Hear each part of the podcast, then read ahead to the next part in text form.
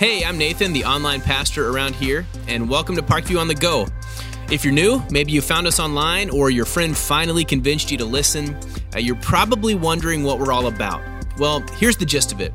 No matter where you are when it comes to this faith thing, whether you've been around church for a while or you're just getting to know who Jesus is for the first time, we are here to help you take steps toward God. And not just you. If you have kids running around your house, we want to help them take steps toward God too. And one of the ways we do that every summer is by hosting Summer Jam at all of our physical locations around Chicagoland.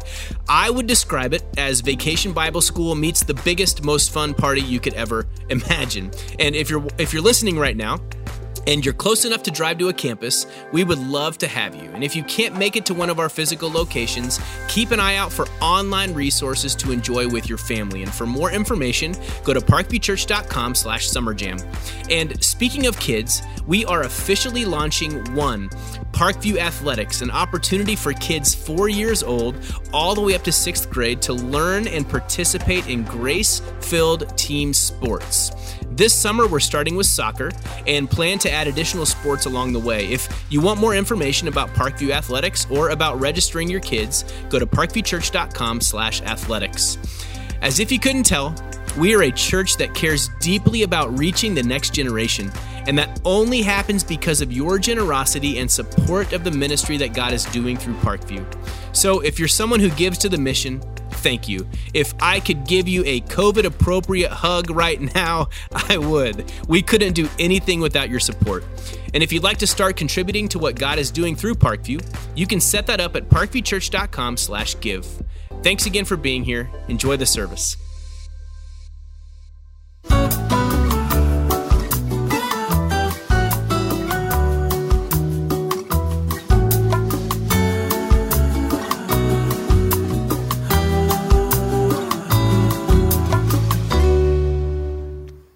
Hey, Parkview, good to have you here. Welcome online. We're glad to have you here. Homer Glen, New Lenox, Orland Park. Really, I just want to, I can't adequately express my joy and gratitude for last weekend. Um, if you weren't around or didn't see it, um, we just had an amazing time. Um, just, I, I, you know, we celebrated the church's 70th anniversary and our 30th anniversary, and I just got to tell you, I couldn't, I, I, I was uneasy about it. You know, celebrations are important and anniversaries are important to some people. I'm not usually a look back kind of guy. I'm kind of look to the future, but it felt like it was important for us as a church and as a family to realize where God has taken us and let us realize what the future is going to look like because of that, especially during this time as we're coming out of this pandemic and trying to figure out what the weird future looks like, right? And, and I, I, mean, you got to meet my family, and I, that was what I really wanted. And they are amazing. I've got an amazing family, and, and it's a legacy that, thank you, thank you, thank you. I mean, it, they are. They, I mean, you know, it, but, but it's a legacy that didn't really have to do with me. It started at the, at the uh, way up at the level of the grandparents, the larger family, the influence, both sets of our Denise and my parents married for 62 years, um, and my parents are still alive, and I think they're still married. So you know, I mean, it's gonna. Who knows what they're gonna? Who knows what they're gonna do? There's, there's. I mean, this is like this this uh, Disney bubble kind of thing from a Christian standpoint that we've lived in. There's no divorce in any of our immediate families. There's no alcoholism in, in that. I mean, you know, and, and, I know you're like, man, I wish I had that, and I get it. So it's not about me. Plus, we've raised our family in uh, an unbelievable blessing of, of this church, and, and how amazing to think about all of you that taught my carols along the way, and, and Tommy actually as well, and, and, and the benefit of living in the south suburbs. I tell people this all the time, and they don't get it. The Catholic influence in the south suburbs meant that even though our kids went to public school, it was still acceptable to do Christian things at Lincoln Way East. So our girls were in madrigal singers and they sang about Jesus back in those days because Alicia Lambert, who was the choir director, that, that's who she was, and they were able to do that. And Cliff Smith, love you, bro. I mean, band director, and, and, and so many people that had influence in their lives. Coach Z, love you. Happy birthday, Coach Z. I mean, he, he taught one of my girls to drive. I mean, you want to pat somebody on the back for something, forget about, you know, a state championship. He taught one of my girls to drive.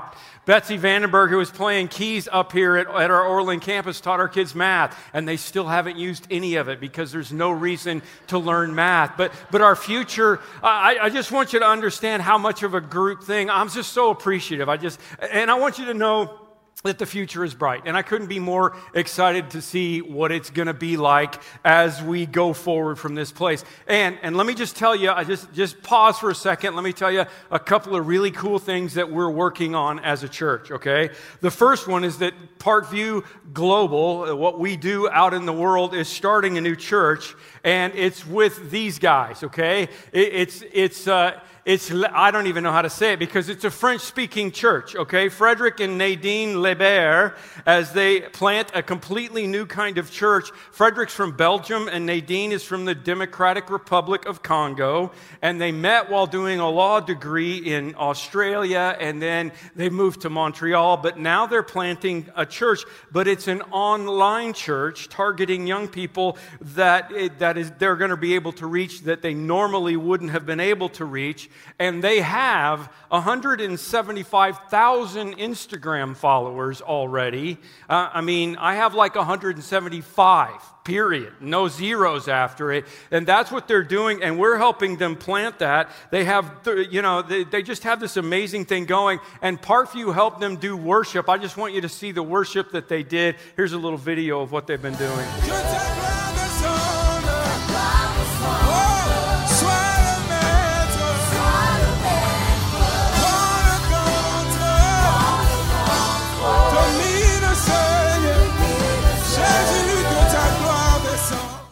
They are going to plant in the Democratic Republic of Congo, which no place needs Jesus more than that. But they already have 27 small groups from 15 different countries on four different continents because they're doing it in a new and amazing way. Isn't that cool? And the, uh, the second thing I want to tell you is that you know we talk about uh, Chicago and how we can help Chicago, and we're all you know we're all really disappointed with what's gone on in our own city, and how do we help it, and what can we do? And Iron Mike Singletary called me uh, a couple of weeks ago, and we started talking about what we could do to do something with Chicago. And Mike has got some great leaders around, and I'm rallying the churches, and we are going to do a big thing down at Soldier Field eventually, sometime this summer, to get everybody together. And we've got some crazy cool ideas on how the church and the people, not the government, can get involved on the south side and the west side of Chicago to help fix the problems that are going on. And and all of that is part of what Parkview is about that sometimes you don't even know about.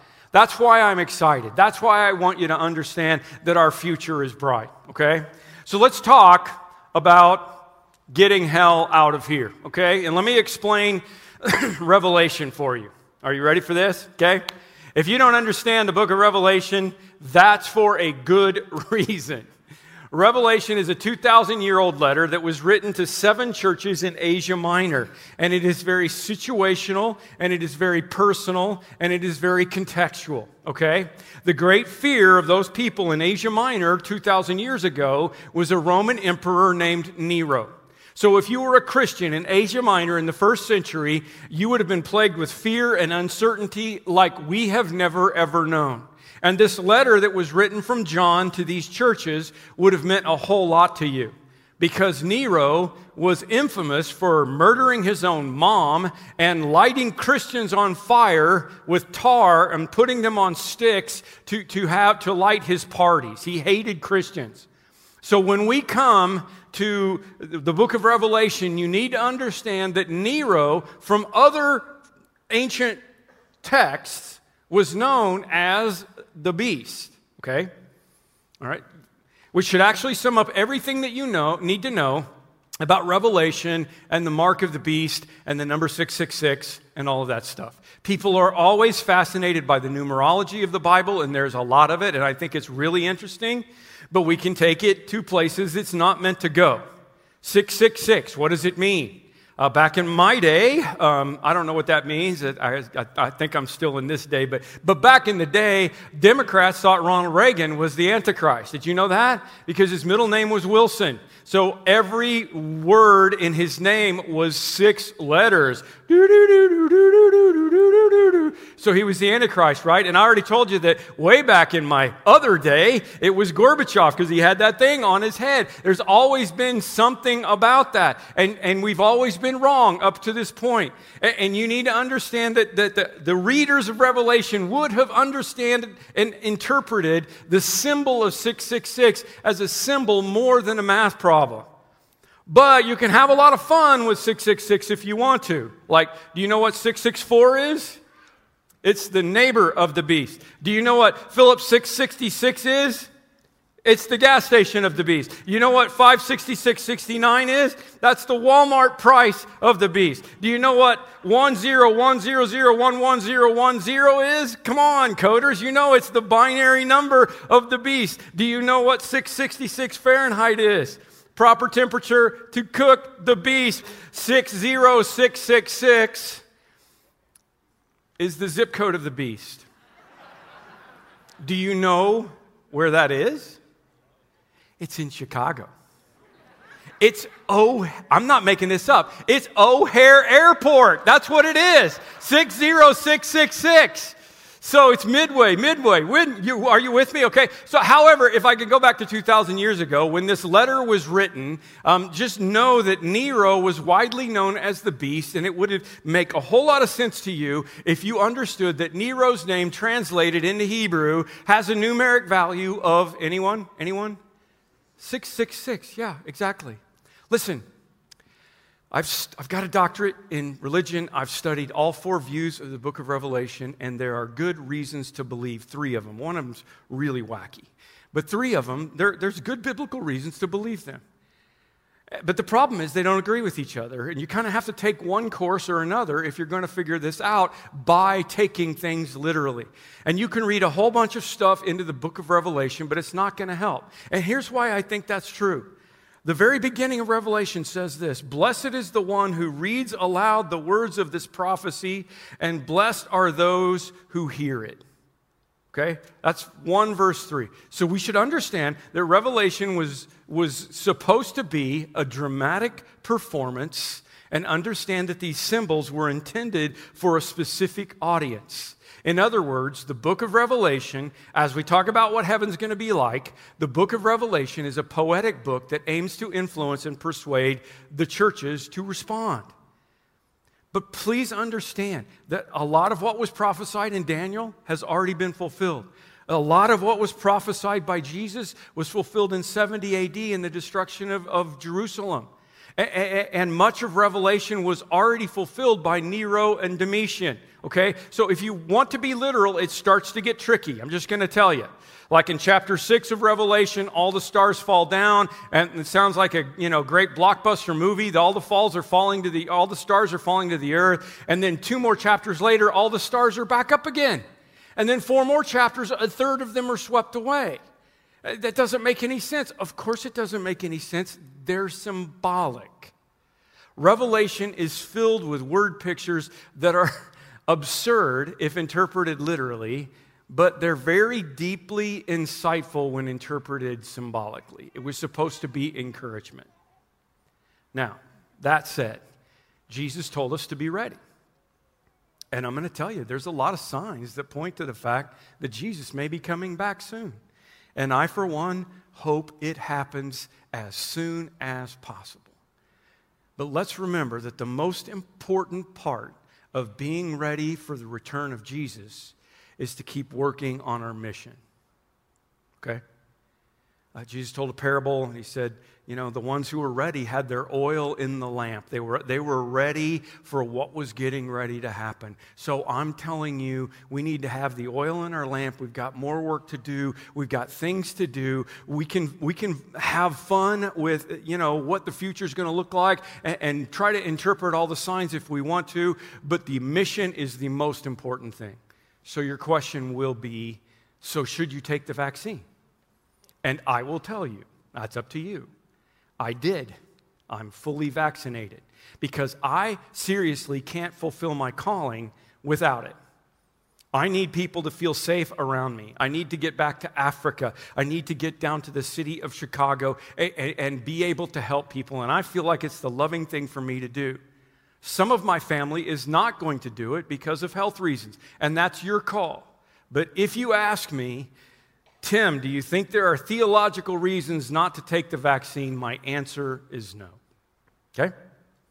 So, if revelation is figurative more than literal, how do we know what heaven is going to be like then? And how do I know? Will I have a mansion or will I live in a van down by the river? That's what I want to know. What color is the carpet going to be? How big will my TV be? And the problem is that some of us picture this according to how we, you know, our own paradigm. Like it's the Emerald City from The Wizard of Oz, right? Or, or it's Disney World. Or for some of you, it's the ivy covered outfield of Wrigley Field. That's what heaven feels like to you. But that's only because that's what we know. One day, some of the religious leaders came to Jesus and said, Jesus, will there be marriage in heaven? I got to tell you, I think they were setting Jesus up for a joke. This is just me, personally. They were expecting Jesus to say, if there's marriage, can it be heaven? But he didn't do that. Jesus took it seriously, and here's what he said to the Sadducees He said, No, you, you don't understand. It's all going to be different, and there's really no way you can understand what it's going to be like. So, what we do when we start thinking about what heaven and the afterlife is going to be like is we look at the bigger picture of what is, what is going to be like when hell is gone and the Garden of Eden is restored. This goes back to what I did at Easter, okay?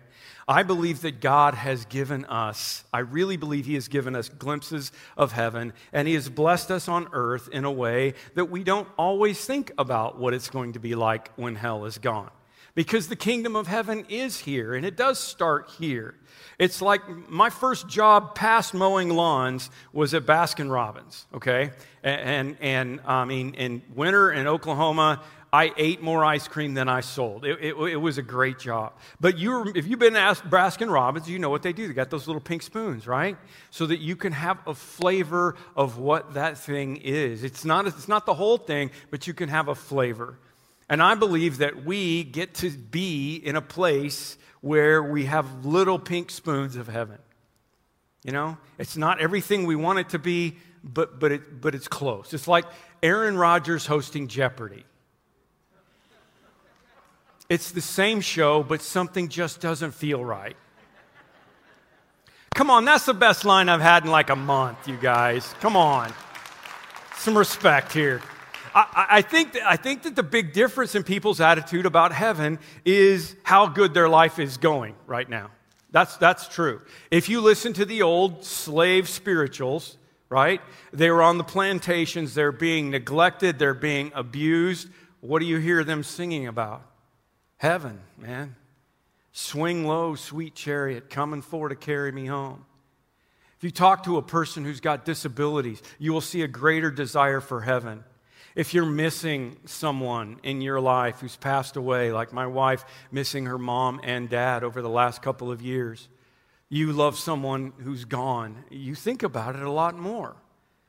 But some of us have great marriages and our bodies are still working for the most part, and our jobs are fulfilling, and our kids are doing okay, and we're not concerning ourselves with what happens next.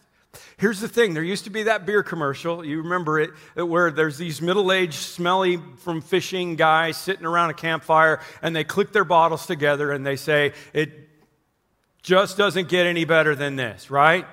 And sometimes we'd agree. And sometimes we'd say, Man, I hope it does.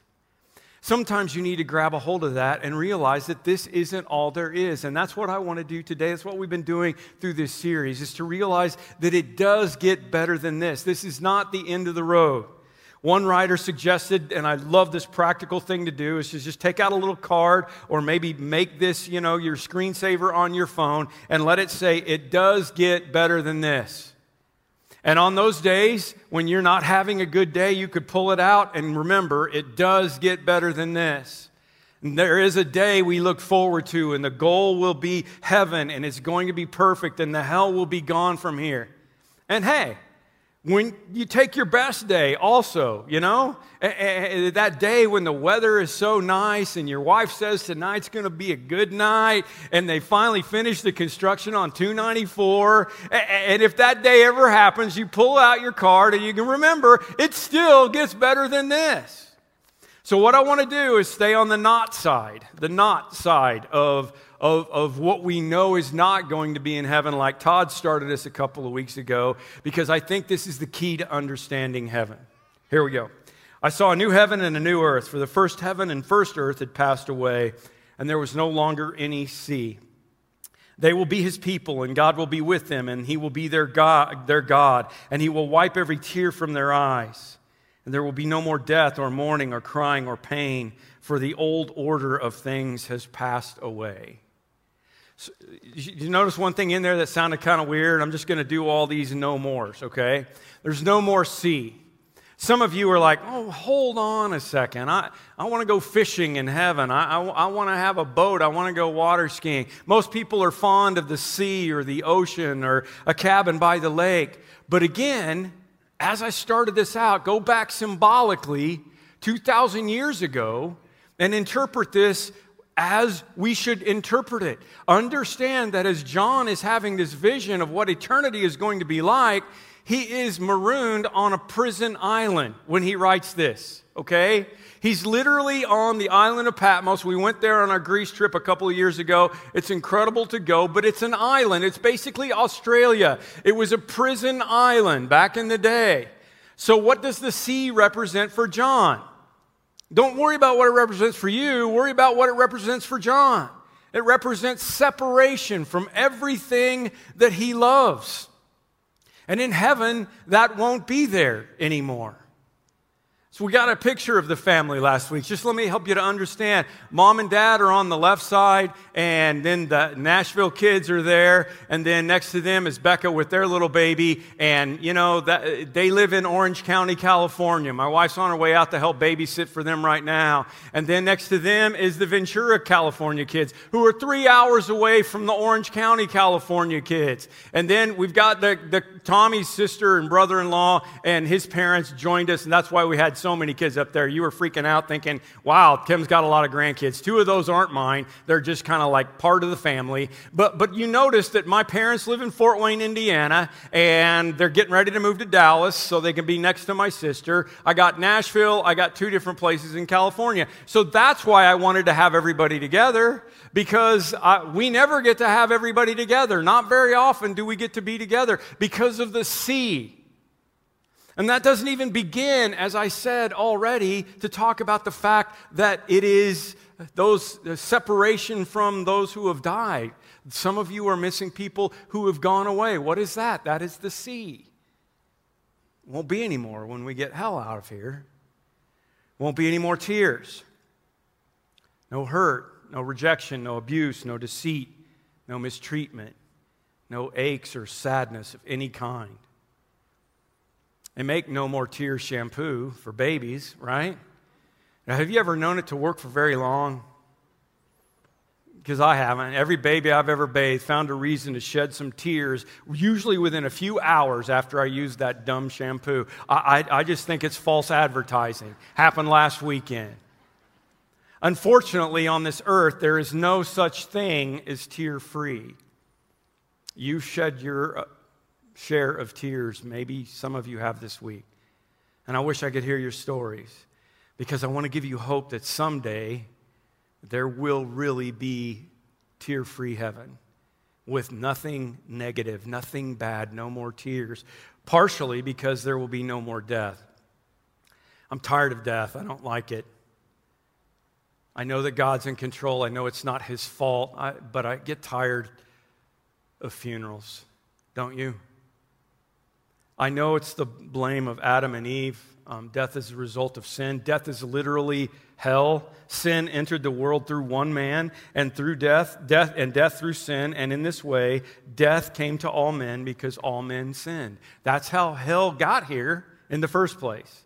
And we die because we're all sinners, but death is not the end. Jesus promised the thief, remember, today you will be with me in paradise. Jesus comforted his close friends at Lazarus' funeral by saying, I am the resurrection and the life. He who believes in me will live even though he dies, and whoever lives and believes in me will never die. He dies physically, but he will never die spiritually. His soul will live on forever. All I know is that the death is really just a transition from one place to the next. There's an old Southern gospel song I love so much, and I like it more the older I get. This old house is getting shaky. This old house is getting old. This old house lets in the rain. This old house lets in the cold. On my knees, I'm getting chilly, but I feel no fear nor pain because I see an angel peeking through a broken window pane. I ain't gonna need this house no longer. I ain't gonna need this house no more. I Ain't got time to fix the shingles. I Ain't got time to fix the floor. Ain't got time to oil the hinges nor to mend no window pane. I ain't going to need this house no longer. I'm getting ready to meet the saints. But maybe you're not on board yet. Let's keep going. There will be no more fear. Again, we're going to interpret symbolically. He carried me away to the holy city, Jerusalem, coming down out of heaven from God. It had a great high wall with 12 gates and 12 angels at the gates. The city was laid out like a square, as long as it was wide. He measured the city with a rod and found it to be 12,000 stadia in length, as wide as it is high as it is long. And he measured the wall, and it was 144 cubits thick. Okay? All of those numbers are numbers of perfection. It doesn't really mean literally, and the great street of the city was of pure gold like transparent glass. Doesn't mean literally, we're, we're talking about figuratively, okay? And those numbers are symbols. But if you're worried, will there be room for me in heaven? If you took those symbolic numbers and you added them all up, heaven is going to be 396,000 stories high, and each floor will be half the size of the United States and there's no gravity. Okay? So that's a big old city, not to worry. But what's the symbol in there that's important? The walls. Again, 2,000 years ago, what was your protection? It was the walls. They didn't have to worry about aerial assault back then, right? Unless there were dragons still around or whatever. They, didn't worry about that. The only thing they needed for safety was walls that could keep out the horses and the chariots, and they were safe. The walls symbolized a place where there is no fear, no worries, because nothing bad can get in. Think about living with absolutely no fear. Jesus said, don't let your hearts be troubled. Trust in God. Trust also in me. Bob Russell wrote When I was nine years old, I began playing Little League Baseball for a team four miles from my home. Sometimes a teammate's father would drive me home after practice, let me off at the end of the road, and I'd walk the half a mile of dirt road to our house. If practice went long and we headed home at dusk, I'd start to get troubled. I didn't like walking up that spooky dirt road at night. Every rustle of the bush was a coyote. Every shadow was an axe murderer poised to attack me. I think I set a speed record for a nine year old running the half mile several times. So when practice was over and the adults stood around and talked, I'd start to get nervous. On the ride home, I'd get really quiet. But once in a while, when I was troubled, just before I'd be let off at the dirt road, I would spot the silhouette of my dad standing at the end of the road waiting to meet me and instantly my troubles were over. I was relieved. I walked home with my dad without a care. John said, I did not see a temple in the city because the Lord God Almighty and the Lamb are its temple. And the city does not need the sun or the moon to shine on it, for the glory of God gives its light. And the Lamb is its lamp. And the nations will walk by the light, and the kings of the earth will bring their splendor to it. On no day will its gates ever be shut, for there will be no night there. The glory and honor of the nations will be brought into it. No more temple in the city. You see that? Okay? If you ever heard me talk about Leviticus and the tabernacle, you heard it at, at Easter time as well. They, they had this place inside the tabernacle that was basically heaven, right? 24 7 access to the Ark of the Covenant and access to God fully and completely. And because Jesus became the scapegoat and took our sins away, and God tore the veil from top to bottom, we, we live with access to God. However, because we still live in an imperfect world with sin, there's still not perfect communion with God. So we still have to worship Him. We still need our high priest of Jesus. It's going to be great to love completely with God there. And when we get there, we will really know God and we will dwell with Him and we will be His people. We have part of it now, but we'll have all of it then. As a matter of fact, there will be no more sun. Did you hear that part? Whoa, whoa, whoa, whoa. You're like, wait a minute, the sun just came out in Chicago. Don't take away my sun, right? Denise was commenting to me the other day. We were driving somewhere and she said how good the sun felt.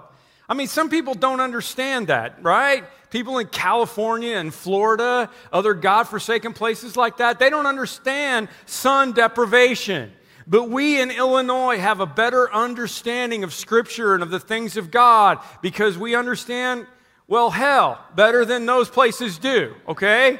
We understand what it's like to live without the sun. We understand that if it's 40 degrees outside and the sun's shining, we're going to put our shorts on, right? And, and Denise said to me, she said, I, I wonder if God puts a little of himself in the sunlight. That's a good thought, isn't it? But when we get there, he is going to be our sun. When Moses got to be close to God, God came down the mountain and, and, and, and, and put his hand over Moses and walked by him. And even with that little bit of exposure to God, Moses came down with a God burn. Everybody saw it. They said, Oh, your face is glowing. The real source of light and beauty and warmth is everywhere. The glory of God gives its light. And speaking of that, there will be no more night. You know when I like night? When I'm tired. I don't want to sleep in the daytime, I want to sleep at night. But guess what? We're never going to be tired. The angel showed me the river of water of life, clear as crystal, flowing from the throne of God and the Lamb in the middle of the city. On each side of the river stood the tree of life, bearing 12 crops of fruit, yielding its fruit every month. And the leaves of the tree are for the healing of the nations, and no longer will there be any curse. Probably, if we can sum the whole thing up, that's the most important part of the book of Revelation. Someday, there will be no more hell. The river of life is flowing. All the junk that Adam and Eve and Satan and me and you let into the world is gone. Pandora's box is supernaturally closed back up and thrown into the lake of fire, and the curse of sin is vanquished. Can you imagine what it'll be like to live in a world without sin and hell, no murder, no stealing, no lying, no gossip, no drunk driving, no abusive spouses, no materialism, no greed, no anger, no addictions to pornography or drugs or alcohol or work, no coronaviruses. Max Lucado writes, Have you ever done anything? Have you done anything recently because of sin? At the very least, you've complained, you've worried, you've grumbled, you've hoarded when you should have shared. You've turned away when you should have helped. You've second guessed and you've covered up. But you won't do that in heaven. Because of sin, you've snapped at the ones you love and argued with the ones you cherish. You felt ashamed and guilty and bitter. You have ulcers and sleepless nights and cloudy days and a pain in the neck. But you won't have those in heaven. Because of sin, the young are abused and the elderly forgotten. Because of sin, God is cursed and drugs are worshiped. Because of sin, the poor have less and the affluent want more. Because of sin, babies have no daddies and husbands have no wives. But in heaven, sin will have no power. In fact, sin will have no presence because there will be no sin. Sin has caused a thousand heartaches and, a, and broken a million promises. Your addiction can be traced back to sin. Your mistrust can be traced back to sin. Bigotry, robbery, adultery, all because of sin. But in heaven, all of this will end. Then he asks, Can you imagine a world without sin? If so, then you can imagine heaven. My favorite illustration of describing what heaven is going to be like someday is from an old preacher named Glenn Wheeler, whose wife had passed away, and he talked about what it was like to be without her. And he said, What I miss are the little things. He said, Just the little things. After a sermon, she would take my hand and say, You're a good man, Glenn Wheeler. He said, My wife was a great cook. And one of the things I especially miss about her was her cooking. And one of my favorite things about her cooking is after dinner was over, we'd start to clear the places. And sometimes she would say, Keep your fork, Glenn. The best is yet to come, right? Keep your fork, Glenn. I knew what that meant. That meant dessert was coming, and she knew how to make dessert. And he said, Sometimes at night, when I'm home all by myself, it's as though I can hear the Lord say, Keep your fork, Glenn. The best is yet to come. John's list about what's not going to be in heaven could have gone on forever because John says in Revelation 21 nothing impure will enter it. Only those whose names are written in the Lamb's book of life. Only those who have asked for their name to be there will be there, and they will be purified and they will have accepted the cleansing that comes from the blood of Jesus. And we're going to celebrate that together in just a moment. Here's what John said in another letter that he wrote, and this is the testimony God has given us an eternal life, and this life is in his Son. He who has the Son has life, and he who does not have the Son does not have life. The choice is up to you. We're going to spend some time listening to a great song and remember again why we have the hope of heaven and why it's so important to think about what it's going to be like when hell is gone because it gives us peace. It does get better than this. A friend emailed me today about someone we've been praying for who was not doing well. And the first line of the email said, Well, she's home. And my first thought was, oh, she passed away.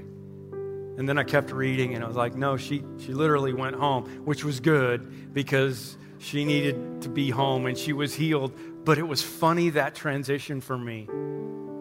I hope you can feel that way. I hope that you can understand that someday home is really going to be where we belong. Father, be with us as we worship. Be with us as we are encouraged. Whether we're having a great day or a bad day, it just always is going to get better than this. And we look forward to that day. Come quickly, Lord Jesus. It's in your name that we pray. Amen.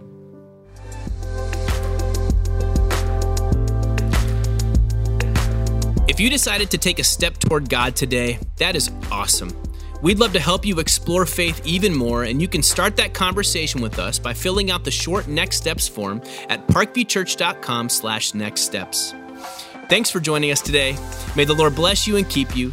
May he make his face shine upon you and be gracious to you. May he turn his eyes toward you and give you his peace. See you next time.